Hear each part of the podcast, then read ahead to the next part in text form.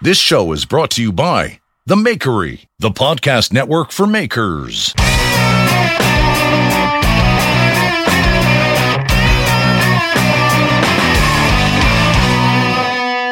Guys, welcome to the Full Blast Podcast. I'm Jeff Feder, and I'm very, I'm very honored. I'm honored to have my friend Bob Rankin here. Bob Rankin is a, I've known Bob for quite a while. He's an extraordinary knife maker, and he's an extraordinary uh, steel maker. I, uh, when I started making knives and I started to fool around with Damascus, it wasn't something that I felt comfortable doing, and I reached out to Bob. I think he was on Knife Talk in, back in the day, and uh, we became friends. And then I started to buy uh, buy Damascus pattern welded steel directly from Bob, and we've had a good relationship. And I've strictly used Bob. Bob's just a dynamite guy, and uh, recently some tragedy that is unspeakable happened, un- unbelievable, unfathomable.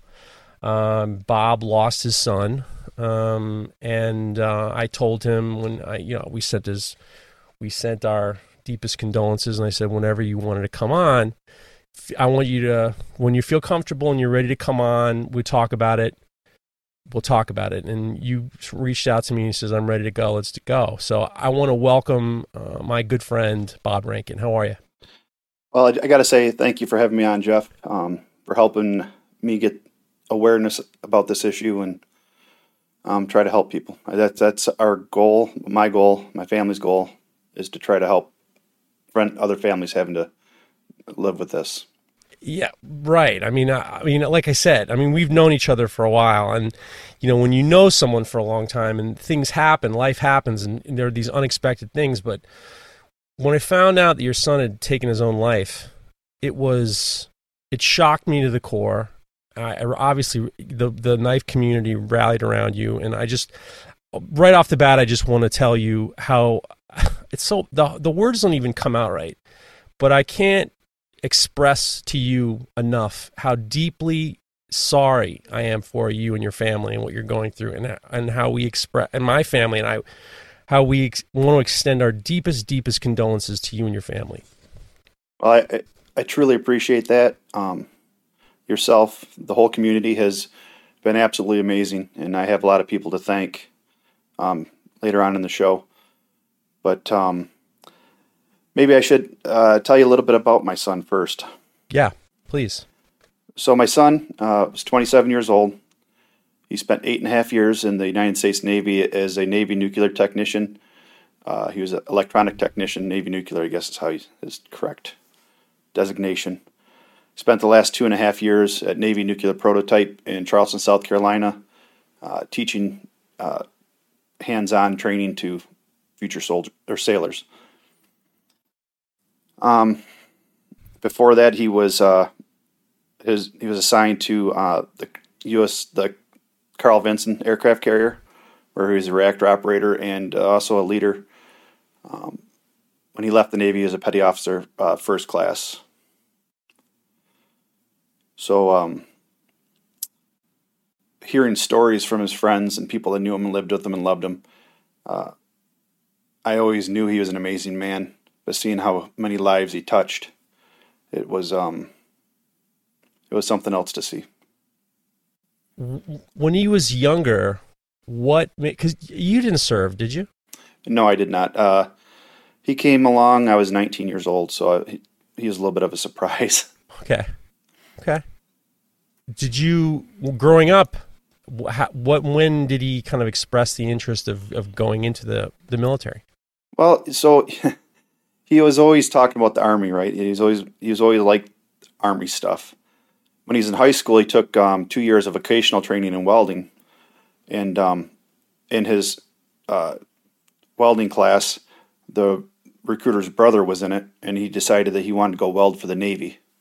So when he said Navy and not Army, I, I, was all about that. So him and I went and talked to a recruiter right away, and uh, he did so well on his ASVAB. The recruiter's like, if you want to uh, weld for the Navy, I can get you a job doing that, but I can pretty much offer you any uh, program the Navy has to offer. And so he chose the Navy nuclear program, which is one of the hardest uh, programs in the Navy or any of the armed forces, actually. You'll have to excuse me. I know nothing about uh, any of it. What is the ASVAB? What is the ASVAB? Uh, that's the uh, the aptitude test that you take Okay. to see where your strengths are. Huh. Did he do a lot of welding in growing up, or Uh, I mean, no, in high I- school? he, d- yeah, he took it for two years in high school, so he, he had a lot of experience. Half a day um, for two years in welding class. He that, I went through the program for a year before I graduated, so he's seen the value in it and uh, thought he wanted to be weld be a welder, but the Navy took him in a different direction. Now you're, but am I wrong? You're not a steam fitter, or you you don't deal No. with. I'm a pipe fitter. You're a pipe fitter. I, I'm a pipe fitter by trade. I hired into the power plant um, 18 years ago as a welder. Now they call me a boiler maker. Right, right, yeah. So I, well, I don't know why I thought he was a steam fitter. I, th- I feel like it's almost the same thing. Kind of, yeah. There's uh the biggest uh, steam fitter union is in my town, actually three mile a mile from my shop. Um, and uh, steam fitters are considered like the the interesting thing about the unions, and I mean and stuff like that. But it's the steam fitters who are the real welders, and you know the iron workers no longer do that. It's all bolts and stuff. So Yeah. I would imagine that he just saw you. Were you doing a lot of welding at home, or No, he, you know, bring your kid to work day and stuff like that. He he knew what I did. Um, whether it be driving past a plant and say I built that, or you know things like that. Growing up, huh? So you were doing a lot of work on nuclear plants as well, or no, I was in a coal-fired power plant. Uh, now I'm in a natural gas-fired power, power plant. Before that, I worked for a small company. We'd go into LPG, you know, propane plants and salt plants and asphalt plants and stuff like that. wow? And what were you doing? What were you doing for that? For that? Uh, pipe fitter, um, high pressure industrial piping and stuff like that. Jeez, so that's like you know you have to be rated, and it's like real welding, learning how to you know being certified in different ways and stuff like that, right? Yeah, like the the gas plants and stuff. You know, the, a lot of X-ray welds and stuff like that. Sheesh, that's that's. I mean, the pressure of that. I mean, no, no. I mean, no. I don't mean to make a joke, but the pressure of that, because it's like you know so much, so much is on the line for something like that. I would imagine that. You know, Bobby got to kind of at home when you were coming home at night. He was kind of hearing you talk about it, and had, probably had a little bit of an affinity for it, just being by being with you. Yeah, I think so. And, then the, like the X-rays and stuff. After you do a few, you know how to do it. It's not as intimidating anymore. You just just like anything else. So he gets he he what when you said you said you were in for the Navy as opposed to the I mean I know you're in Michigan so you're kind of landlocked. What was it about the Navy that you like better than the Army? Well, as ironic as it is, is safety. Huh. You know, figured- Really? Yeah, I figured aircraft carrier or something. That's one of the safest places to be. Huh. Yeah, I, I, I guess I, I guess I never even thought about it. Thought about that. But my, uh, my father was in the Air Force, and then his brother was in the Army, and then my uncle, who was in, uh, my other uncle was in the Marines, and the, there was only one time where there was a real you know, six months of me going into the military, and it was during. I think I'm a little older than you, but it was Gulf War One, and I'll never forget being in a class full of kids who were saying, "I, you know, don't worry, we're gonna kill him, we're gonna kill him, we're gonna kill him," and and, and then the conversation came up to the idea of uh, if you would leave the country or serve, and my teacher was a Vietnam. Uh, he had served in Vietnam, and we were talking about it. And I was the only one to say that I well, I would rather serve. And my father told me that it's better to to enlist than it is to be drafted.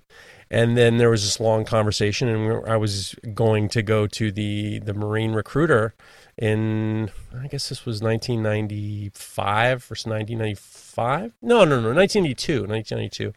And uh, he refused. He wouldn't let me. He wouldn't. He wouldn't let me. Wouldn't let me go. But I um I wonder. I've always wondered what his mo- what people's motivations are to join the military. And mine was for family reasons. I mean, I so many people in my family had served, and I thought, you know, serving your country is one of the greatest things. You know, my f- grandfather served. I mean, my father served in World War II. My uncle served in Vietnam. They served to protect our country and you know the freedoms that have come with it. And I always wonder what his motivation was, people's motivation, personal pro- motivations. What do you think his motivation was Well, for joining the Navy? we've always had a deep respect for the military and service members in the house. Um, he was always one to thank people for their service. Uh, so I, I imagine he always seen the respect that I gave the military Right. uh, service members, and um, you know, it, it was a fast way to get out of the house when he was 18, you know, and start on his own adventure in life. So he he wasn't thinking about going to college or anything like that. No, I, and I think that um, I, I think that that's why kids like him were so desirable that were smart enough to go to college but weren't Hmm. going to. You know, I don't Yeah. think that was really something that he wanted to do. So he was fast tracked into the the nuclear.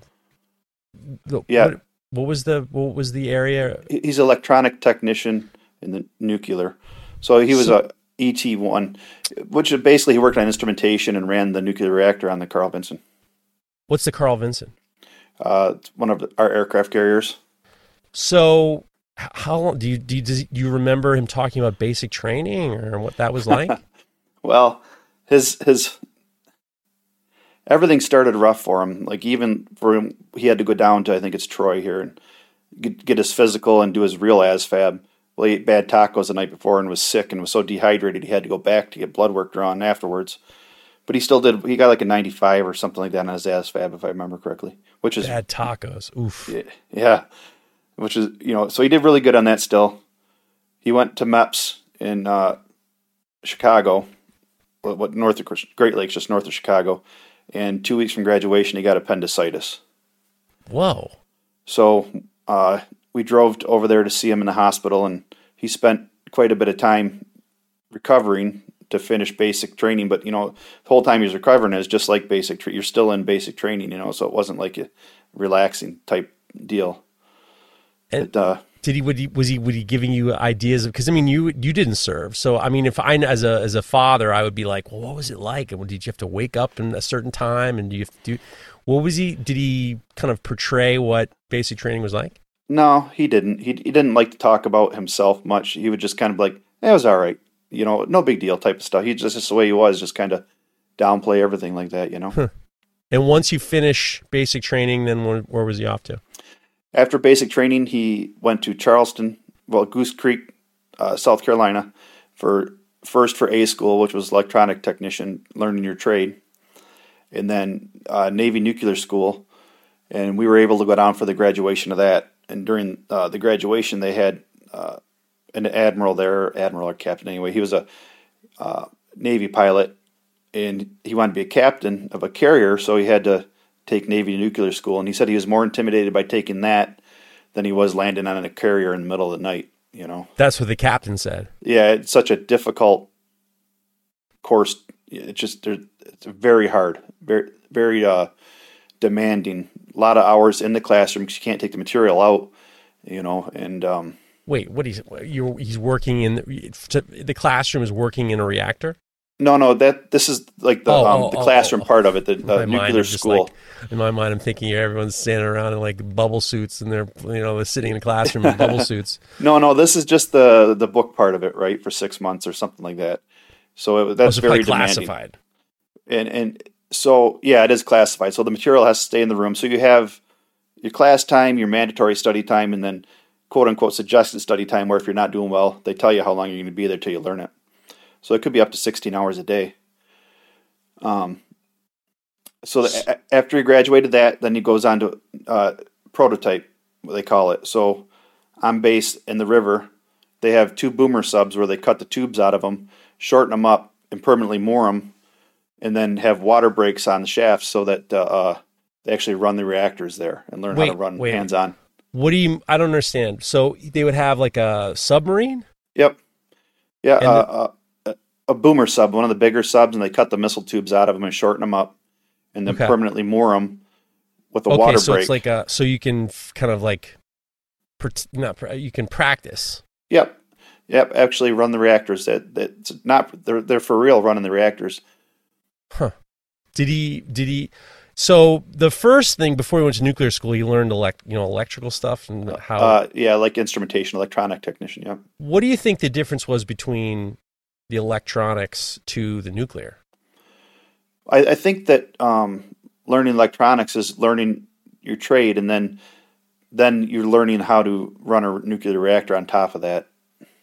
So, So once can- he was finished, he was actually in charge of the reactors themselves. No, it just says um, like as he once he got to his boat, then as you grow up in rank, you start taking on more responsibilities. Huh. Did he ever go on a submarine? I don't think he ever went on a submarine. No, no. We when um after his first deployment, I, I flew to Hawaii to meet him there with his boat, and he had some buddies that he was in nuclear school with that were on subs in Hawaii. But um, I went on a Tiger cruise with them. What's that? Where- Uh, well, there's 500 of us. They flew 500 sailors home early, and we got to take their wrecks, and we we were able to take the aircraft carrier from Pearl Har- Harbor back to San Diego. Or so we were on board for five or six days, something like that. What was that like? Oh, that was amazing. I didn't get to see him a lot because a lot of people went home from his department, um, so he was busy working. But they did, you know, tours and um, air shows and uh, stuff like that. Drag Well, race. Uh, But for Destroyer. five days, you're. I mean, it's not like a cruise line. You know, like, no, it's definitely not a cruise. And It's not like a, a pools and you know karaoke. What were you doing for five days? I blow. I I, I had to uh, pull my hair out. Well, like I said, there's a lot to see. Um, a lot of people to talk to, wandering around. Anywhere you couldn't go, they had people posted, so you, you couldn't go where you weren't supposed to. But like I said, then they did they did uh, neat stuff. Like they did, you go up on the flight deck, deck and they did a, a, a air show for us. You know, with Wow. dropping live bombs and supersonic flybys and stuff like that. And then they shot all the Sea Whiz and stuff off the carrier, and the destroyer pulled up next to us and shot its guns. So there's all kinds of stuff like that that they did. What's it like being on an aircraft carrier when the airplanes are taking on and coming in? Uh, you can feel it. You can uh, if you're laying in your rack there at night, you can feel them land. You can feel them take off. It's, it's pretty amazing. Were the beds comfortable? I'm asking you crazy questions, but these are the No, questions I kind of uh, want to know. Were the beds? What were the beds like? I, I didn't think they were too bad. I was just I would have been in big trouble if I had to get on a top one because they're three tall, you know. So he made sure to get me on a bottom one that was for a tall person too. So And I'm sure they told you you can't bring a you can't bring ten suitcases with you. right, no, you can bring up one one bag with you, and it, it was um it was a very interesting experience because you know before we left because um, we got to drive around Hawaii, you know, and, and uh, went to. We didn't go out to, to the memorial at Pearl Harbor, but we've got to go there because uh, the aircraft carrier actually moors right next to the Arizona. So, and we went on the Missouri uh, tour and stuff. So we got to spend some good time in uh, Hawaii together too. Now, as someone who's never been in the military, I mean, how are you taking this in? Like your son is becoming a huge part of this this I mean, an important part of the military and you're seeing all these things and you're going on aircraft carriers. I mean, how does it make you feel? Oh, I, I um, regardless of what he had done in life, I'd have been proud of him. He's an I know, amazing. but it's still pretty pretty cool that your son is bringing you into this new world of his, yeah, he's involved yeah. in. He's he. I, I couldn't have been more proud of him. You know, he he uh, always amazed me, and um, it just that was one of, having adult children. That was one of my favorite things. You know, it's one thing to have. Everybody loves their kids, right? Right. raising adults of people that I like and want to spend time with, and that even if they weren't my kids, I would enjoy. That was one of the proudest things in my life. I, I don't. I can. I know. I can. I mean, I. I imagine because I mean, I'm imagining it because you know you raise your your son, and uh, I'm right now. I'm about my. We're about to take my daughter to college, and you're you're putting him in this position of being on their own, and then you're you're you get to witness the world that they're involved in that they're creating, and that's incredibly exhilarating because you're just like this person is done is doing well and they're creating this world and they're allowing me to look in on it And, and you know, unfortunately, we didn't get to see as much of it as we, as we would have liked. Um, during COVID and stuff, he was up in Washington, and the ship was in dry dock, and he was super busy, so we didn't get to see him while he was in Washington. Um, so we there were, you know, him being in for eight and a half years, we just got little glimpses every once in a while, and every time there was a milestone, like uh, when he came back um, to this side of the Rockies, it was like at least he's on this side of the Rockies, you know, and yeah. i gotta a- go i gotta go back to the tiger boat bob. You gotta bring me back the tiger boat. Okay, I gotta get a few more questions. Okay. were you showering with uh, were, were there parents and soldiers ming- intermingled, or were the parents Oh, yeah. separated from?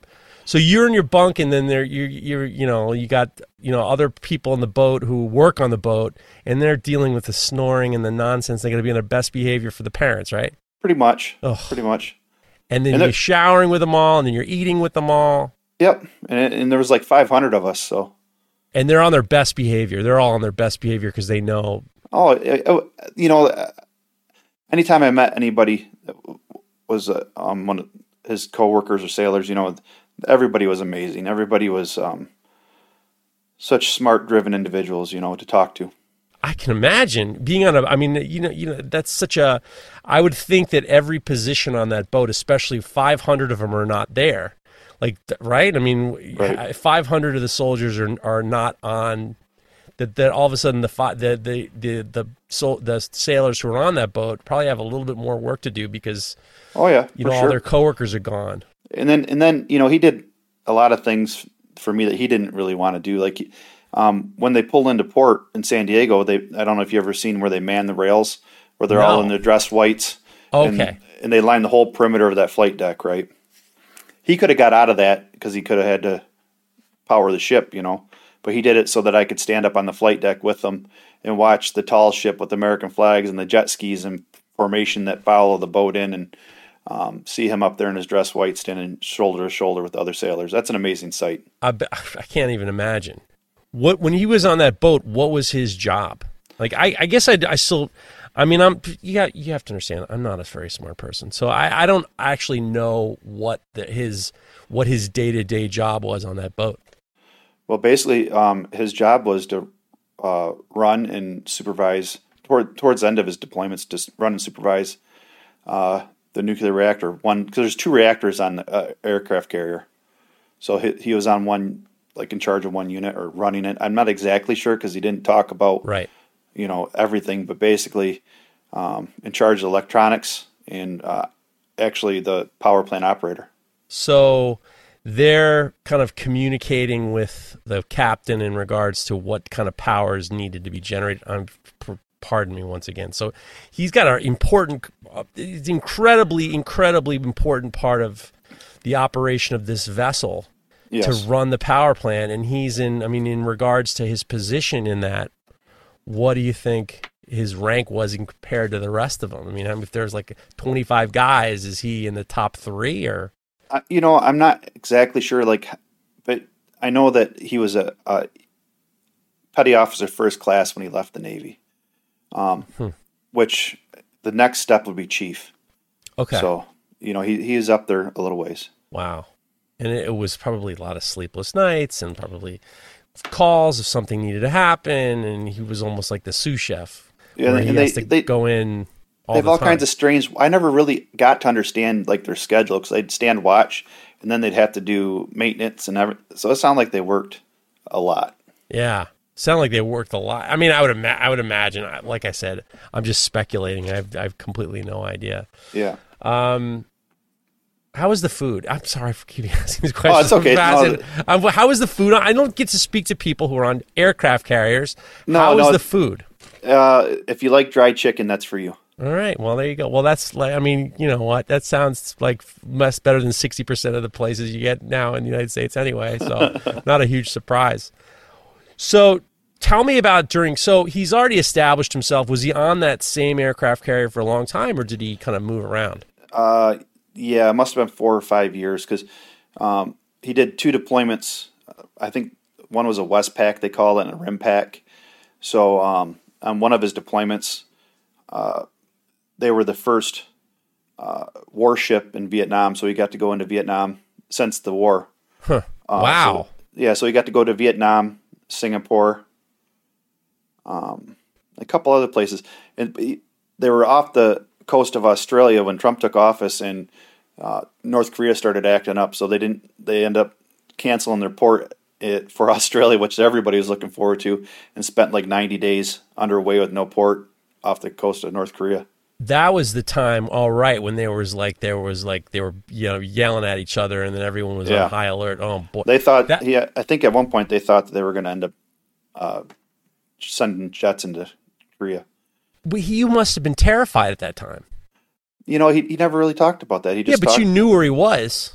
I didn't know where he was because Oh, they were they no no. I just knew that he was out on a deployment. They couldn't. They, no, they were ninety days underway with no port where they like they couldn't even email for a lot of it or anything like that. Wow. So in your mind, you, he could have been in San Diego still. No, I knew that he was out in the Pacific somewhere. I just didn't know where. You know, and by this time he'd been in for uh, two and a half years already, so we were kind of used to not talking to him a lot and stuff. When he came back, was when he came back to for holiday. I don't know how they do it. Holidays or they come back for when they come back when he's got a time to come back for the family. Would he tell you stories or would he kind of update you or? No, he'd, he'd have to drag everything out of him. He didn't talk about it a lot. He just, Hmm. you know, he he just kind of blow it off like no big deal, or you know, and um, that, that his first holiday home afterwards, he surprised us on Thanksgiving. He showed up for Thanksgiving dinner unannounced, so that was kind of neat. That's super cool. That's like that's like Hallmark commercial Yeah. things to do. That you grow up and growing up and watching those videos, and then the, the son shows up in his dress whites, and that must have been awesome. Uh, very thoughtful of him to do that. Well, Thanksgiving was blues because it's winter. His dress blues. He showed up Ah, oh, is it a season? Is it seasonal? yeah, there's dress blues and dress whites. When's the dress whites? Summer. I had no idea. I had no idea that it was a, these were seasonal. I think outfits. so. I mean, I, I- to my Let's best my with it. knowledge, you know. Let's go with it. I Yeah. now it makes me even like you know they're you know you know don't wear white after uh, Labor Day. I got you. I got you. hundred percent. No, no, it makes it makes a lot of sense. But I I, I- I would have think I would have thought that that would have been quite a I would have been quite amazing that you'll wake up one morning and then your son just shows up. Yeah, it. it uh, we always looked forward to seeing him, especially with having him so far away for so long. Right. How long was the deployment? Um, I think that was like three months, four months, something like that. And he had a couple of those. He had some shorter ones. Then when his he was in Bremerton during um, COVID, so his ship was in dry dock, and uh, he was super busy because they were doing basically switching controls from analog to digital, which was in his right in his department. So he did a lot of that. And if I remember correctly, he was the first one to fire his reactor up after that. Wow. Do they? It's just out of curiosity. On a deployment, do you get days off when you're on a boat for three months? You know that I'm not sure of. Um, I'm not exactly sure how they, they do their their shift. Like I said, I was so confused. See, he would he would talk, but he'd use all the um, lingo. Yeah, and I would be so confused by the, the end of it. You know, Ah, look, he's found his world. Like this Yeah. is this is his world, but he's still like giving you a slight, you know, view Yeah. through the porthole, which is kind of and you know nukes are a little different. That's what they call themselves, nukes, because they're you know there's electronic technicians, um, machinist mates, and electrical mates are the three trades that were were offered to him. So he's an electronic technician, but he had friends that were machinist mates and electrical mates and stuff like that. So when he transfers over to the East Coast, does that mean he went to a different boat? Well, Vessel? he went to when he when he came back to the East Coast, he was going back for his shore duty, which was um, to teach uh, nuclear prototype. And so when he uh, was going for his, his shore duty, he came home for a little while first. So I flew out to San Diego, and we packed up everything that he could fit into his Dodge Challenger and road trip down Route 66 back home to Michigan. How was that trip? That was um, a trip that I am extraordinarily grateful that I got to do with him. I bet. I bet. How We, long? uh, how long did it take? I think we took five or six days, you know, because we went to um, Zion National Park, which is absolutely Utah, amazing. right? Yeah, I mean that part of the country is Is it like a different Canyonlands? planet. Yeah, Canyonlands? right. and then the and then we were going to go to the um, Grand Canyon, but uh, we went to the wrong gate and it was closed because it was in I think January or something like that. Right. it was like six hours to the next one, and so we just he we didn't do that. Instead, we went to um, Petrified National Forest, and you know we, we drove through all the southern states there and southwestern states, and that was just um, having that time with him is something I'm extraordinarily grateful for. in a I I can't I mean it's like the American dream, right? Route 66 and a Dodge Challenger with your son who's a sailor. Yeah. I mean, you can't I mean that's like out of a that's like a that's like a movie. Yeah, it was um, something I'll never forget, and something I'm I'm so extraordinarily grateful I have that memory with him. I can I can only imagine. I, I'm sure it's very difficult to bring it up, and I'm sorry if I'm. Oh no, it's a. It's, Let me know if I if I've gone No. overboard. Please, please. No, I just- to shut up. that, actually, that's. Uh, I love talking about it. I love remembering it. That's, um, and I was able to uh, figure out how to buy his car too. So we're keeping that.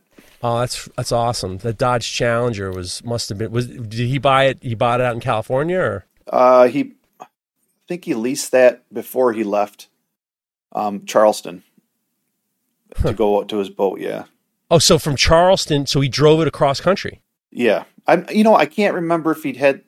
I he must have. He must have got that in California, or he. I can't remember what exactly where he was when he got that.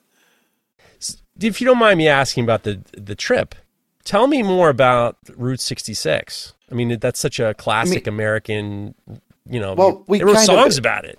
Yeah, well, it wasn't exactly the Route Six. It was the, the expressway that goes along Okay. it. And there would be like signs about it and stuff, and reminders about it. And it was just that that was a lot of fun. Just going through that part of the country. I'd never been through that part of the country, and I honestly can't wait to go back one of these days and just having just that time with just him and I, you know, and all that time to talk and um, just that was a lot of fun. I That bet. was- it was a great time. And you just get hotels along the way. Find a hotel or Yeah, that's how we would do it. Um, whoever is driving uh, would drive, and the co-pilot would find the hotel for the day, and and then uh, so I, I think it's in Missouri where the Bass Pro Pyramid is. He, he was excited when he picked that one out. We had a uh, that was a lot of fun. oh, Bass Pro Shops. Yeah, they have that pyramid in the the hotel. Oh, That's, And you cr- kind of- that's like a crazy pyramid, right? Yeah, yeah, and you're so you're inside this building, this pyramid in the, in the hotel room. You look out your little balcony there, and you're looking down on the store. It was kind of it was really neat. Did you guys fish at all, or No, we did all right? not. I, I Michigan. I'm thinking a slam dunk. I figured you guys Oh, are like well, yeah, we walleye city, you know. Yeah, when they were little, we'd go fishing and stuff. And my grand, I, I walleye fished a lot when they were young. My grandparents had a house on the river, but yeah, they, we'd go fishing and stuff when they were young, but haven't in years. So you you how long was the the the, the Route 66? That was five days, and you went Five from or six Cal- days. You went Yeah. California to Virginia. No, we went from San Diego back to Michigan here, back to our Okay, house, and he, and he spent like a month with us here. Oh, that must have been nice. Yeah, it was uh, at that time. It was amazing to have him home. It, like I said, we had gone through all that COVID nonsense and not been able to see him and stuff. So it was great to see him just to play family games and hang out. And um, everybody, we're, we're all kind of snarky. We all kind of love to laugh, and Yeah. Um, it was a lot of fun. Well, the, the being able to drive across country with him after the pandemic must have been nice too, because you all of a sudden you're cooped up for so long. Well, this is kind of during the pandemic. I mean, like the plane was empty, and you know, it was like right towards the end of the pandemic there. But like the idea of like having all these years of being cooped up, and then Yeah. you, you get on a plane and you fly out to California, and then you go from seeing nobody to being with your son and like seeing the whole country. That's Yeah. kind of like, I mean, that's pretty amazing. yeah, it was it was a great time, and it was um once in a lifetime trip, and I got to do a lot of things with him that uh, I would have never done otherwise. Like what? Like driving down Route 66, or I really had no interest in going to Hawaii. You know. Oh yeah, yeah. So you COVID's over. He comes home for a month, and then where does he go after that Then he goes down to Charleston, South Carolina, to teach. to teach? Yeah. And did he like it? Do you like teaching? I think he liked teaching. I think at that point, um, the demands of the Navy. I think that uh, there might be a problem in that command where some of the leadership like isn't that good. Where they demand. I think one of his uh, sailor friends told me, you know, like they had this chief or something that would, you know, like they perfection is expected and excellence will be accepted on a case by case basis, but then goes and gets himself fired because he doesn't do the job correctly himself. Isn't that the always the way it is? I mean, Yeah. that's like that's like what irony was like built upon is like people doing stupid things. I mean, Yeah, and and so um, I didn't understand that. I didn't I didn't know that. I know that there's a lot of times where he's discouraged with people not doing their jobs correctly and stuff like that. Um, but I, I, didn't realize like his his division or whatever the the nukes there that they have a they actually have a higher suicide rate than um, the average citizen. You know, the average rate. Um, and that's one of the things I didn't know, and everybody thinks that you have to go to combat to feel that way, and I guess that knowing what I know now, that that's not the case. That um, all of our veterans need help. All of our veterans need to be. It can happen to anybody. I, actually had uh, Joe Maynard on uh, a couple years ago. Joe Maynard is a awesome, awesome guy. He's a knife maker. He has this company called Primitive Grind, and he was a Black Hawk helicopter pilot. And he told in if you listen to the episode i mean he's telling these crazy stories. And the um, he's a pilot and he's they're doing all these incredible missions and they're doing you know there's so much he's got so much uh, responsibility. And he's talking about it and he's when he came back and he retired and he was suicidal. And he he found some sort of and there was like a he just I don't know what happened, but basically he just devoted himself to Veterans Affairs, and he really got a lot of uh, veterans who were really, you know, having mental health issues and really needing something to cope with, or something other than you know traditional. And he was helping them forge, and he was getting involved. I know that he did something with uh, Josh Smith over at uh, Montana Knife Company. They would have veterans come and they would forge knives and stuff like that. And there were these really positive things. I was thinking about my conversation with him and other people who really kind of deal with mental health issues. And I, I had a que- I had a thought, and I just see what you think. And if you if you know you think I'm off base, think it seems as though these guys and gals are put in this position of incredible responsibility and to the point where it almost becomes their identity. You know, serving and being being in a position of ask you know needing perfection and the and failure is you know lot you know lack of lives or the or or people could get hurt or things could go wrong or the, the, the stakes are so high and you get comfortable with this position of of the importance of it, of the gravity of it all. When Joe was flying around these helicopters, he had, he was flying around these million dollar piece of equipment with people in the back. You know, people's lives are on the line, and you have this incredible position of power. And then maybe maybe I'm wrong, but when you leave it all, when you leave all these positions of incredible responsibility, you possibly lose part of your identity. I, definitely think that, and I, I definitely think the Navy also um, programs you that you need the Navy, and then um, once you're done, you, they're done with you. You know, and that's, I think it's incredibly cruel. Yeah, it is. It's incredibly cruel, and that's what I, I told the recruiter because I ended up at the recruiter's office at one point, uh, obviously upset and stuff, and um, I told him, I said, "You order, give these people orders every day. I said, I don't understand why you don't order them to tell the Navy who they're going home to and help prepare us to help our veterans. You know? Well, what did the recruiter say when you said that? He took notes, but you know how that stuff yeah, works. I mean, the kid, it's nothing. Well, I, I, I, he was a good man. He was upset. Um, yeah, it was emotional, you know, and uh, think that the bureaucracy of all this stuff. It's it's no different than if uh, somebody I, I didn't I didn't realize the first thing that happens when you call the VA is that there's a recording that if you're uh, having suicidal thoughts to seek help or whatever the message is. And I'm thinking to myself, if this is that big of a problem, why don't they have real people answer the phones so that maybe, just maybe, they could help one person? Well, actually, there's there's a I want I was going to talk about it towards the end. There's this new program, this national program. It's called uh, it's it's if you dial nine eight eight, and this is the United States. Uh, if you dial nine eight eight, it's very similar to nine one one. Uh, it's a suicide and crisis lifeline, and no, it's not like nine. Every year, one thing is always predictable: postage costs go up. Stamps.com gives you crazy discounts for up to 89% off USPS and UPS services, so your business will barely notice the change. Stamps.com has been indispensable for over 1 million businesses just like yours. It's like your own personal post office no lines, no traffic, no waiting. Sign up with promo code PROGRAM for a four week trial, plus free postage and a free digital scale. No long term commitments or contracts. That's Stamps.com code PROGRAM. One one where someone gets dispatched. There's no geolocation. Uh, the idea was 988 was to reduce the reliance on of law enforcement for mental health issues or whatever crisis or suicide or crisis. But the thing is, is they're trying to they're having a hard time. This came out a year ago, and they're having a hard time because people think you know I call this up and then the police show up, and that's not the case. And they actually, if you call 988 988, it's a it's basically free counseling and uh, they encourage you even if you're not in you're getting close to crisis to call them up.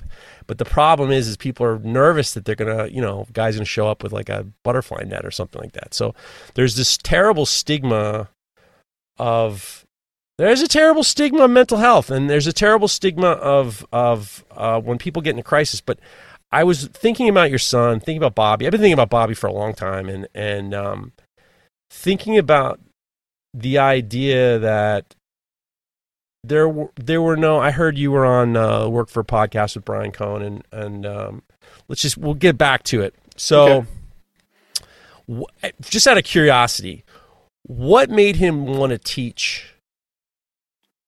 Oh, he was wanted. He, oh, he wanted to, or he was. They no, wanted him to. That was a shore duty that he was offered. So after so many deployments and stuff, however it works, so much so much time, you get a shore duty where you spend time um, not out to sea, not on a boat. So that's what the shore duty for him was was uh, teaching uh, nuclear prototype. And he must have been at a certain level that they thought he was competent enough to do it. Yeah, there's a couple different things that they can do. Sometimes some people get recruiters, and then there's other there's other jobs. But yeah, he, um, talking with uh, some of his his bosses and coworkers, uh, it was described to me that his division is the top 1% of the top 1%. Wow. And from everybody that I that sent, cause I asked uh, for letters and stories of him from people, you know, to, just to, so I, I got a book of stories for the people sent me. And he was the best of them. He was the smartest. He always had the answers. When somebody needed an answer, they went to him. Hmm. That must have, I mean, so what made him decide to retire? He was just ready. Uh, he, he thought he's ready to get out of the Navy and move on with his life. He had um, a great job lined up at a steel factory, you know.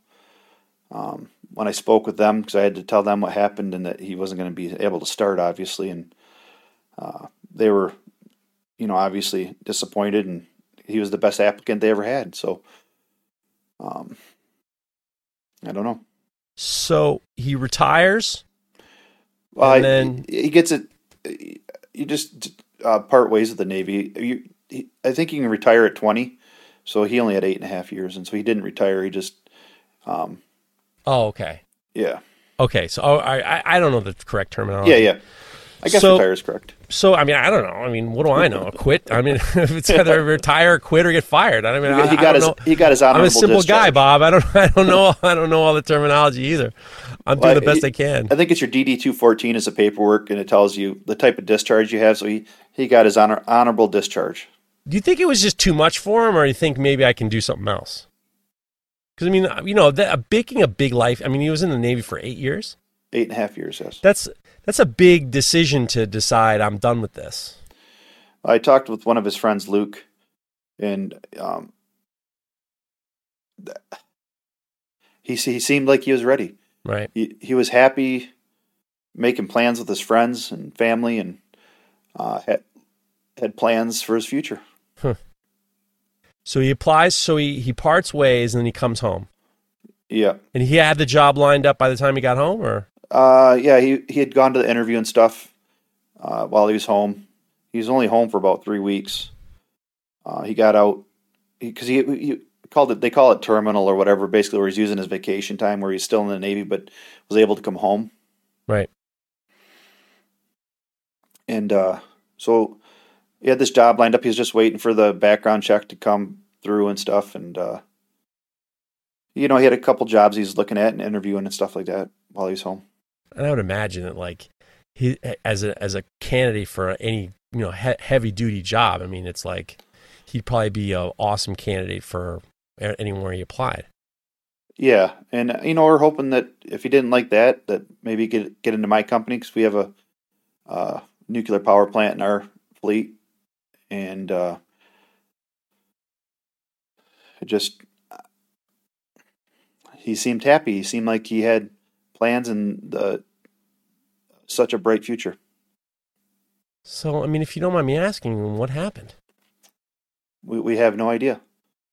Um, like I said, he was uh, helping out around the house, mowing lawn and stuff like that, just trying to be a part of the family. We are playing family games and all that stuff. He was only home for about three weeks, and uh, so uh, I think it was May 23rd. He posted his Facebook post about getting his DD214 and being happy and excited about his future. And so a week before Blade Show, uh, May 25th, uh, my daughter left to go visit a friend uh, out of town it, that morning, and um, I was getting ready for Blade Show. I was going to have my table for the first time, and I was out in the garage, and I came in, and we were talking in the afternoon, and you know, he uh, said, "I'm going to the store. Do you want anything?" So he went and bought himself groceries. Later that afternoon, I came in from the shop, took a shower, you know, eight or nine o'clock, whatever it was, and come down to the kitchen and uh, he was in the kitchen with my wife laughing and joking and smiling. And he was joking and texting with his sister and you know the banter. And uh, my my daughter she's uh, 22 years old. So she's an adult also. And um so we decided we're going to bed. I had you know I had a busy day planned the next day out in the shop. And uh, an hour later he was gone so sorry. Yeah. I mean, but we do, you know, we have uh, absolutely zero idea. It was like um, he went down to bed and he woke up a different person. I think I tell the story. This is the best way I can tell it. Is that if I had to go back and relive that day a hundred times, and I had to bet on what happened happening or aliens landed on my front yard, I would I would bet on aliens every single time. Yeah. There was absolutely zero zero warning signs, zero indication. I was this morning I was kind of looking at, you know, you know the, the statistics of suicides from veterans is it's like 20 a day. It's like 20 a day. And it's climbing. It's climbing. Yeah. And I was looking into it. I might be wrong too. This might have been an old statistic anyway and I was looking at like what are some of the warning signs, and they're you know basically the, this website was saying well you know warning signs could be insomnia. Like well I mean who doesn't sleep well? I mean it's like there's some of these warning signs are just you know it's not mental health isn't just like you can pinpoint a problem you know especially on your own like i there are days where you don't feel feel blue but that that doesn't necessarily mean that there's this like you know Right. There's and like some major health crisis. He he just he seemed normal. He seemed like himself, you know, and like I say, he went grocery shopping, so he had plans for the next day. Right. So I, that's the confusing part to us, you know. That uh, and it's just such a waste. It's just so tragic. He's just it's so much to offer the world, and the world is uh, worse off without him. Ugh. It, so I, I you know I suicide in my family is very is very real. And um, years ago, uh, when my daughter was born, I got a call from uh, a police department in Wisconsin, and they called me to tell me that my father-in-law had killed himself. And the reason why they called me is because the family out there didn't want to call my wife. They wanted the sheriff to call me and for me to tell the news to my wife. And it was it was years of, you know, alcoholism and whatever mental health things and um and then a few months later his brother did the same thing. And it's just you know, with the two of them, I mean, there was mental health things that we could kind of trace, and it wasn't the biggest surprise. There was it was hard, obviously, you know, telling your wife that your, you know, your his her father's gone, and and we cleared his house out, we cleared his his his van and everything like that, and it was like, I mean, the emotional quality of like, why did you do this? Why did you do this? But the fact remains is, is like you kind of the in in this situation the writing was on the wall, but the, it must be for you with no warning signs of nothing out of the ordinary. And like you said, was you would have expected the the aliens to come down before your before the your son would do something like this. I just I cannot say anything other than I'm so sorry.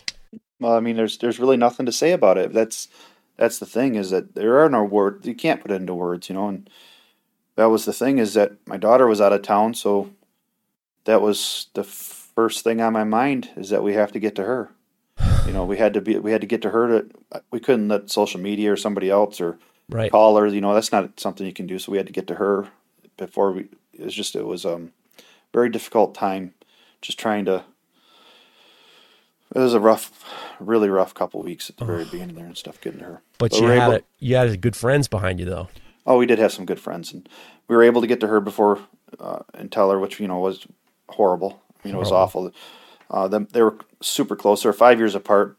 Uh, he was her hero. Uh, he she would go visit him. She went to San Diego to see him, and down to Charleston to see him a couple times and stuff. So older brother, stay with him. Yeah, that was older her, brother's a hero. Well, he's my hero too. So, yeah, you know, but um, I bet. Uh, yeah, but no, I yeah we this community this of makers um, I I always appreciated that the community. I always enjoyed the friendship and camaraderie and the closeness and all that stuff. But I I had really no idea of the love and just the the true brotherhood and sisterhood of it all. So uh, I'd mentioned that I was supposed to be going to Blade Show and have a table for the first time, and um, was able to um, uh, give my stuff to Brian from Rocco Handmade, which is uh, such a great friend of mine, and um, Nico Nicolades and uh, Eric Hemiker and Chad Kimmel, uh, and then uh, Lucas from Grizzly Forge. They ran my table for me, and other people too. You know, I, I, I they set up my table and ran my table for me down at Blade Show, so I didn't have to cancel it. Those are good dudes. Yeah. I know all the that that your whole Michigan crew is a solid bunch. Oh, it is. The, the, um, and we just keep getting tighter. You know, it, uh, we like to call ourselves Bill's boys after Bill Binky. You know, because he's such a great guy. You were just down there, weren't you? Didn't you see Bill just not too? Yeah, we went over to um, 51 Bravo's Hammer, and he did an amazing job. What a, what a great event over in uh, over there. And so we rode over together, the the four of us, myself, Rocco, Eric, and Nico, and we met up with a bunch of our other uh, Michigan friends there, and we just had it. It was really nice to see everybody. I broke Sean's balls about uh, Sean. Sean, is it Mullen Camp? I, am not exactly All sure. All right, 51 Bravo. Sean's yeah. the man. Sean's the man. Sean, I, for some reason, I love Sean only because I just feel like I got his number to a certain degree. Like I remember when I had on the guys from uh, Brodbeck Ironworks on, and uh, he wrote into something like, "You," "He said something. You don't even mention my name, and my my mention my name." And then and then I and then he said to me, "I can't believe they didn't even mention my name." And I knew who he was, and I wrote, "Who are you again?" And he was like, "I'm Sean. I'm 51 Bravo." And I'm like, "I know all about it." And then he said he had an event coming up, and he was wondering if we could, you know, post about it on on Facebook or no, no, no, on uh, Knife Talk. So I kind of gave, I gave a, uh, a plug about it, and I said, I don't even think Sean listens to this podcast. I was just like, I get all these things. These people want us to do all this stuff for him, and they don't even listen. I'll bet he doesn't even listen. He sent me a message, and he goes, I listen? How could you say that? I listen. A part of me was thinking maybe somebody called him up, but at the same time, he's just such a good dude, and he is. Bill Bill Banky. I mean, you can't get much cooler than Bill. He's just like he's and it's such very a thoughtful guy. of him. He uh, he messaged me and you know the obviously condolences and to invite me personally. So taking the time to do that, that meant a lot. And it was really nice to get to meet him in person and spend some time with him. It was, it was a lot of fun. so the guys, Nico and Eric and and Rocco and and Chad, man, But Chad's from Texas. He's not one of the Michigan guys. He, I know that. That I trust me. I know Oh, all okay. about it. I hear. I know all about Chad. I know Chad for quite a long time. I know all about it. Um, I remember. I remember when you know you said that th- when the boys were going to go down to White Man your stage. I think I. Oh, said, yeah, yeah. I think I yelled. I think I yelled at the listeners to buy everything off your table. I, I, I hope. You, I hope did you too. did okay. Yeah, it was, I was just happy to have uh, some stuff there, and you know, I, I didn't know what to do at the time. I, Right. I was still in a daze. Of course, you can't be expected to do. You know, to go down and man a table after so the unthinkable happens. Yeah, and it was that was a week before Blade. You know. that, Yeah. um, and those guys, you know, uh, trying to help keep my spirits up and sending me messages and picture messages and uh, video call. You know, making a toast to Bobby and stuff, and um, checking on me since then, and uh, the, the community rallying behind myself and my family has been unbelievable. Oh, that's great. Well, you know, the the we're all in this together, you know, and I'm grateful for the maker community, the knife making community, the bladesmithing, blacksmithing. We all we all talk a little bit of crap, but at the same time, it's like when it comes to when the chips are down, you know, we're all in this together. We're all speaking the same language. And, you know, and I've always known that. It just um, That's how we relate. the well, and the above and beyond, and just the bro- brotherhood and love. Um, like uh, so, obviously, Chad from Summit Sea Smithing and Paxton from Fifty Fifty Forge uh, made a billet for a project, you know, and guys taking time out of their day to do stuff like that, and um, and then uh, they shipped the billet to Tyrell from Tyrell Knife Works, you know what? And he Dennis Tyrell, video. yeah, yeah. Um, and uh, his son's an ET in the Navy. I don't think he's nuclear, but he's so it kind of hit close to home for him. Yeah. And uh, he made a, a a beautiful video, a tribute to Bob. They called Project Twenty Two because, as you mentioned, the twenty two veterans a day losing their lives, and from what I understand, it's it's well over that. I'm sure. Um, but he made an amazing video, made two knives, and um, just a, a beautiful tribute to my son. Well, let's talk about that. So there's going to be a raffle, uh, and the raffle goes through August 31st. Correct. Um, and I have it right here. There's two knives. There's a K-tip and a Santoku, Santoku, yep. uh, to support you um, and Bob in regard in for Bobby. And so some of the steel comes from Tower Two from 9/11, and that's in the Damascus. And the pins are forged from the arresting hook cable off the USS Eisenhower, and the handle material is white oak planted. Chad Kimmel's uh, Chad Kimmel wrote that it was planted by George Washington. We don't know if George Washington had the shovel, but it was on the George Washington estate. I've been saying, I told you know, it's a funny thing. I'll tell you about when I finish all this.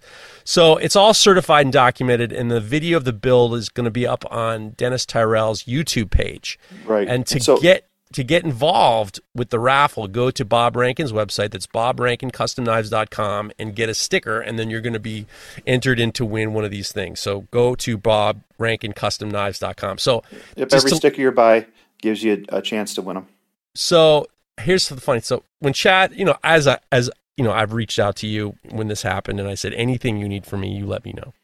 And anytime you want to come on and talk about it, I'm frankly I'm surprised you wanted to come on as soon as you did, and I and I appreciate it, and I'm and I and it's it's a testament to you and the givingness that you have to tell your story, so other people can kind of like you know listen and maybe this touch. I mean, we get so many messages between this and knife talk of people who are really in the in a bad way, and to hear people and to kind of you know think about it and and and it, I'm I'm grateful to you for your generosity of your Well, and your that's candor. something I want some something people to know.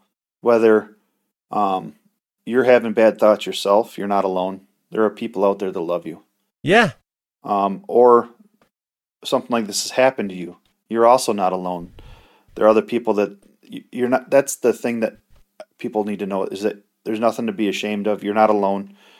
Um, and uh, if I can ever help in any way, I'll do that. You know, and that because you you brought up the um the I just have to get this part out. You Yeah, brought please. up the, the oak from George Washington's uh, plantation, the last one that he planted.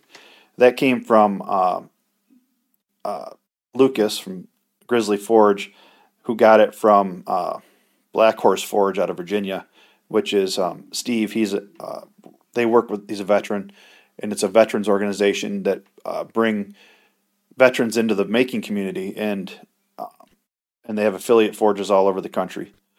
Um, And what's the name of the forges that are the affiliate forges? I that is a list that you would have to get from him.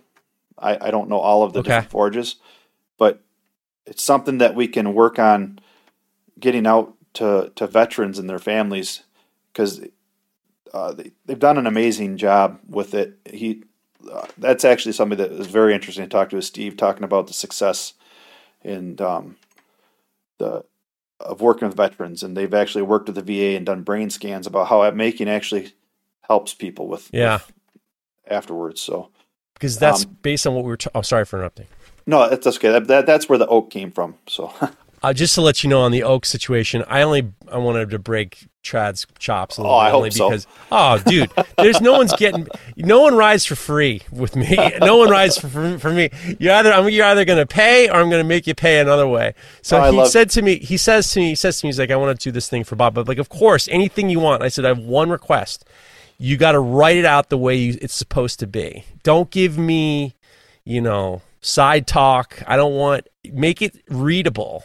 So because when we do these things, the people, you know, in everyone knife talk, people ask us questions, and they all do these like side conversations. And I don't, we don't want like side notes. We don't want like ahums and ahas, and and you know, bring it, you know, make it very easy to understand.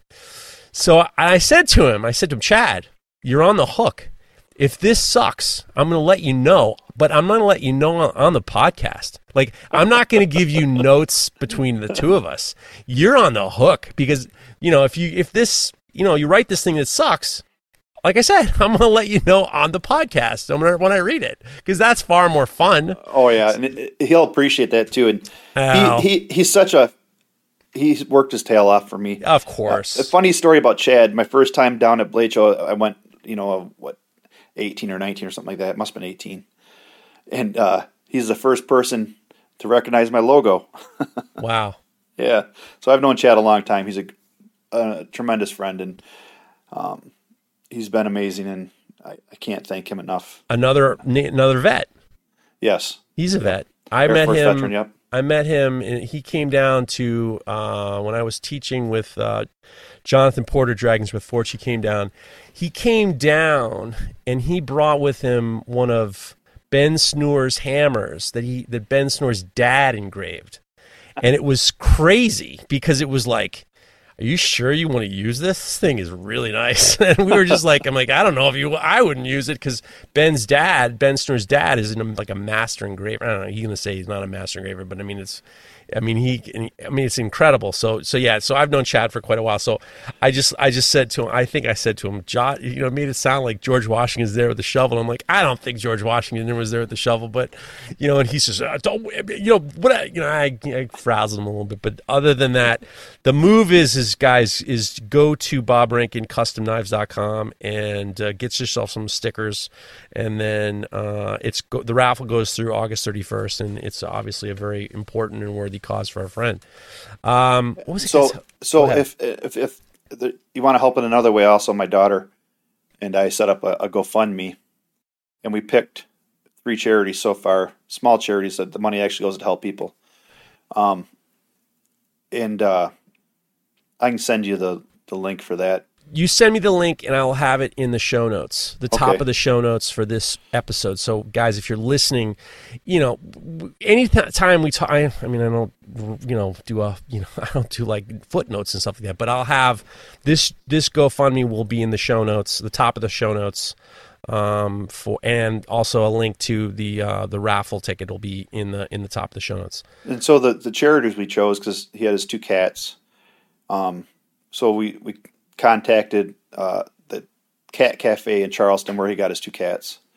That's one of the charities we're going to work with because they help rehome cats to their forever homes. And, the, and those girls, that's all he had on his social media is pictures with his cats. He loved his, Yeah. his girls.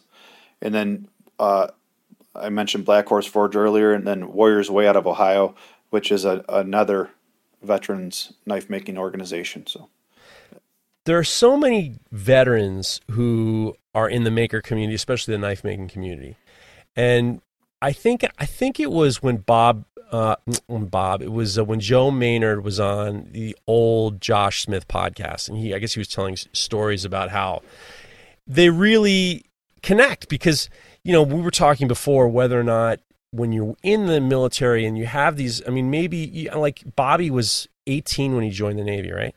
Correct. Yep. So, like, when you're 18 before you join the Navy, I mean, what real responsibilities do you have besides going to like school and like doing your chores? I, I mean, it's not, I mean, the, the life of a standard 18 year old isn't very like responsibly responsible have you don't have like people's lives in your hands and then to go to be trained in in something that has real consequences. I would imagine has as be- high benefits of like like like what we're saying. I mean, he had he could probably had a pick of the litter in regards to the kind of position and job he wanted, but at the same time, it's like your identity is glued eight years of this very strict you know validation and part of your identity is being validated by this very very strict uh, code of of, of, of rules and regulations that people's lives are in hang in the balance.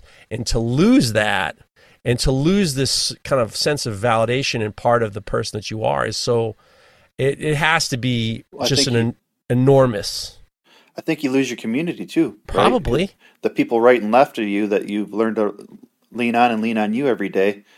I can't imagine um, what that's like, you know, to all of a sudden be. It's ripped away. Yeah but that that's one of the reasons why the maker community is so amazing. I'm not just the maker community, but actually making things with your hands, as you know. Right. Um, you actually you see you have a physical, you know, evidence of what you kind of put your mind to, and you're expressing yourself and your, your techniques and stuff like that, and you're you have the physical end result of your determination and your technique and stuff like that. So you end up getting this part of your you're part of this personality, you know, part of who you are too. I, I definitely think that it helps. I, I, know that since I started making things like this, that uh, it's helped make me a better person. Yeah. You know, and uh, if you're bored at your job or you know you're not challenged in life, I think that people find themselves in darker places. Yeah. So I think that by challenging yourself and uh, pushing out of your comfort zone. And something like this is a lifelong learning. I, we nobody could ever learn everything there is about knife making, or any or anything really. Right. Cabin, you know, carving spoons to pottery to, right. You know, the the best part is you have this something that can last. You know, you can last forever. I mean, Steve Schwarzer's Steve Schwarzer right now. He's however old he is. He's at a, he's taking a class, scissor making class, down with uh, Jason Knight and uh, doing making learning how to make scissors. I mean, he's he's found something. I mean, I I remember the last metal shop I was in before I kind of struck out on my own after you know whatever. I remember we were doing railings for like elevators and like we were doing satin finish stainless steel railings. We would have little jigs onto hydraulic presses so we could make the bends and it was all tubing and we had to like run it through a stroke sander and make the satin finish and there were weeks where i would be you know on this stroke sander putting satin finish on stainless steel panels or or railings or whatever like that and I, you weren't, we weren't allowed to use headphones. We weren't allowed to have music because it was such a dangerous piece of equipment that, you know, one slight move, and you know, you we talk about two by seventy two belts. Imagine a belt that's like forty feet long and six feet wide. You know, right. it's like a whole, not 40, 40 feet isn't even correct. It's 100 feet long. I mean, this thing is, I mean, it's like each belt is like $200. I mean, it's like ridiculous. And my boss would come in after, he'd come in and check on me every so often. And he said, How you doing? And I'm like, Okay, why? And he's like, Because you're not allowed to listen to music you're doing your job and you're with your own thoughts. And I said, I've been on this machine for days on end. And you start to think about things. You start to kind of go into places that you wouldn't normally go into. And he and he was right. I was contemplating, you know, situations that had happened in my life. I was contemplating, you know, you have much to do. I mean, you've got to figure out how to do this, you know, the satin finish, you're not concentrating every line. You know, you're thinking about, you know, things that happen in your life.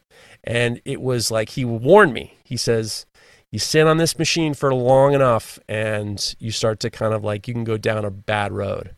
And it was like, I didn't have anyone to, no one, he kind of warned me beforehand. Right. I was thinking about like things that happened to me as a kid or, you know, traumatic events and why these things happen and stuff like that. And it was like these real moments, but he was very aware that like you got to be on guard because your your subconscious isn't always your friend. I mean, there's these there's these moments of like you know treachery from your self-conscious and the motivation, your unconscious motivation. It's it's impossible to pinpoint. I just Yeah, go ahead. it's strange how stuff like that that it almost puts you into a trance, you know, where you you just aren't. I don't. I don't understand how all that works, but yeah, I- I know what you mean. It's kind of you, when you have too much time in your own head, Right. it can be tough. Well, you know, I have to say this. I am not a therapist. I am not, I don't have, I mean, frankly, the only science class I took in college was a female sexuality class. So, eh, because I didn't know what the hell was going on anyway. And it, I don't even think it helped me, frankly. But at the same time, it's like, you know, the most important thing is, is being able to listen and to hear and to just speak normally and not be afraid and, and to know that, you know, there are people out there for you and, and people care and and you you have every right to feel the way you feel and you're not alone. And you know you're uh, one thing my wife used to tell me is you're not allowed to tell me how I feel. That's not you can't tell me how I feel. I feel the way I feel. And you know if you're hurt if you're if you're not feeling your best and you need someone to talk to. There are people out there and they're not just your friends and your family um, once again, I, I gotta talk. I gotta say this: in, if you're in the United States, dial nine eight eight, and it's basically you know suicide crisis, but it's also free counseling, and they can help you, especially if you're a veteran. If you're a veteran and you need to speak to someone, they can kind of get you in touch with somebody, and you're going to speak to somebody. It's a national uh, organization. Uh, and they're not gonna, like they said, they're not gonna call the cops. No one's gonna show up with a butterfly net and straight jackets. You're gonna be able to have a real live person talk to you. I hope. I'm saying it, but I mean, you know, I haven't called myself, so I'm hoping you can find some help. But you know, there are people out there for you, and um, uh, you're important. You're important. You're important. Find your people. Find your tribe. Find your people. Find You your know. people. And uh, that's uh, another story of how amazing this community has been. Ed from Edward Knives. Did you see this? And Brian Brown. I, I know Ed. Ed's awesome. He's down in Florida. What Yeah. tell me what he did. So he went to um, Brian's shop and they built a folder. Um, they got some s- steel of mine from Rocco, and uh, then they did uh, like an auction or whatever for me on Ed's Facebook page.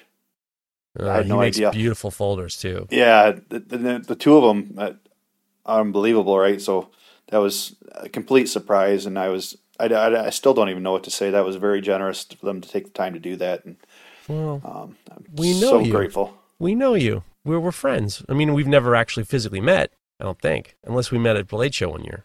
I think you and I did, yeah. Oh, sorry about that.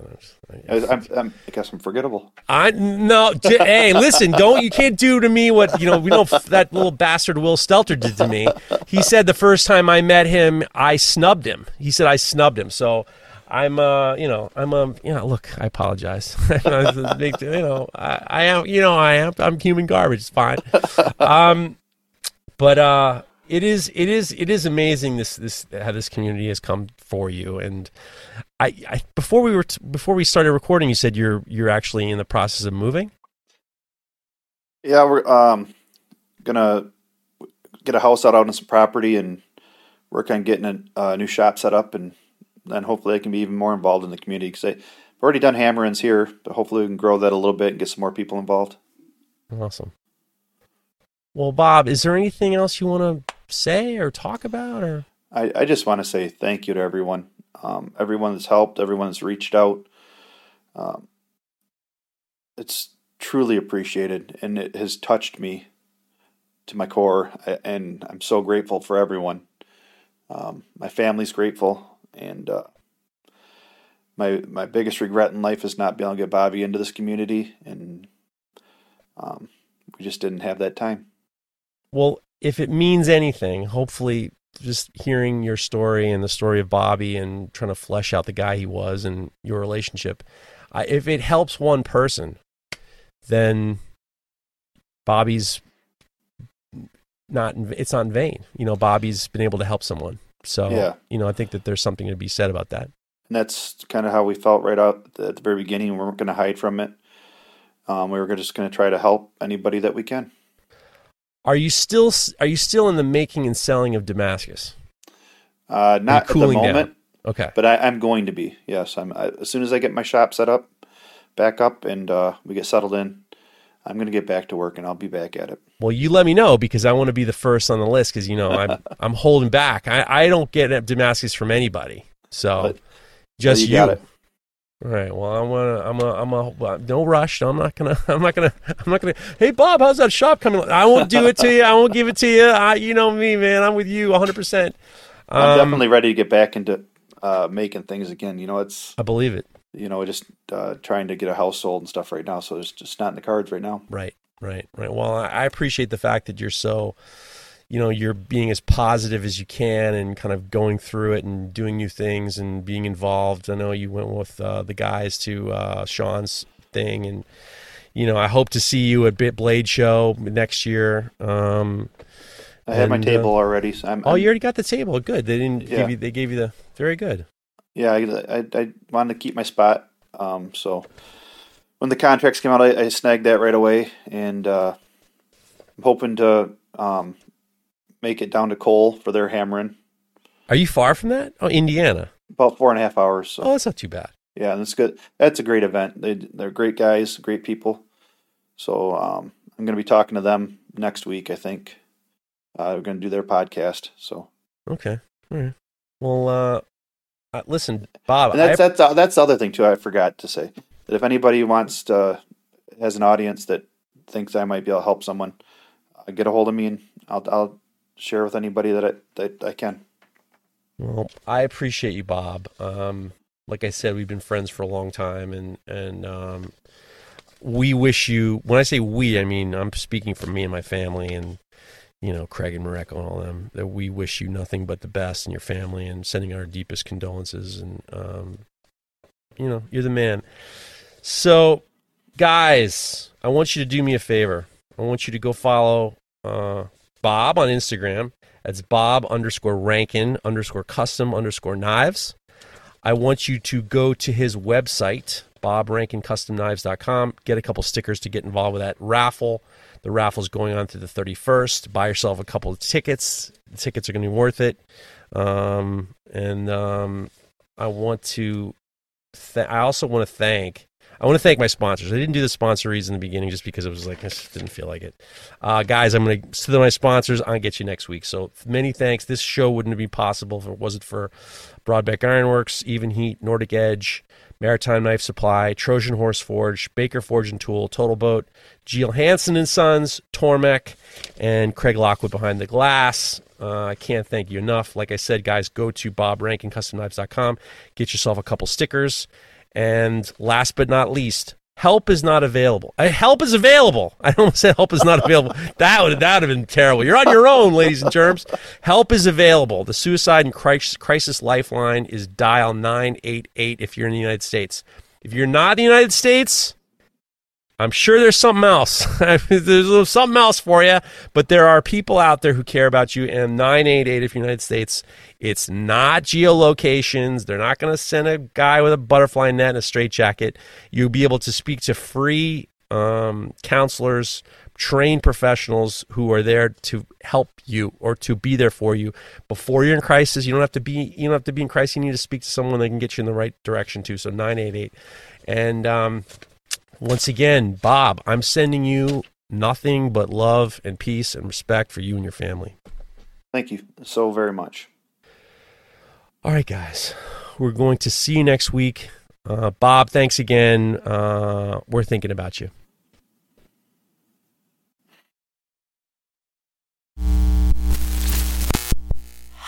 This show is brought to you by The Makery, the podcast network for makers.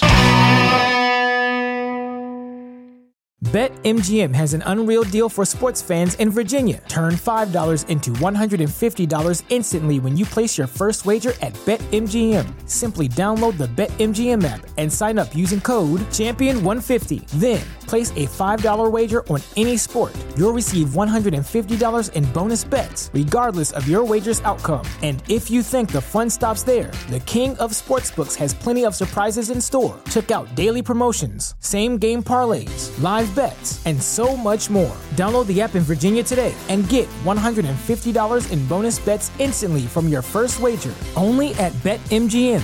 BetMGM and GameSense remind you to play responsibly. See BetMGM.com for terms. 21 plus only, Virginia only. New customer offer, subject to eligibility requirements. Rewards are non withdrawable bonus bets that expire in seven days. Please gamble responsibly. Gambling problem? Call 1 800 Gambler. Promotional offer not available in Washington, D.C. Say goodbye to your credit card rewards. Greedy corporate mega stores, led by Walmart and Target, are pushing for a law in Congress to take away your hard earned cash back and travel points to line their pockets. The Durbin Marshall credit card bill would enact harmful credit card routing mandates that would end credit card rewards as we know it. If you love your credit card rewards, tell your lawmakers hands off my rewards. Tell them to oppose the Durbin Marshall credit card bill.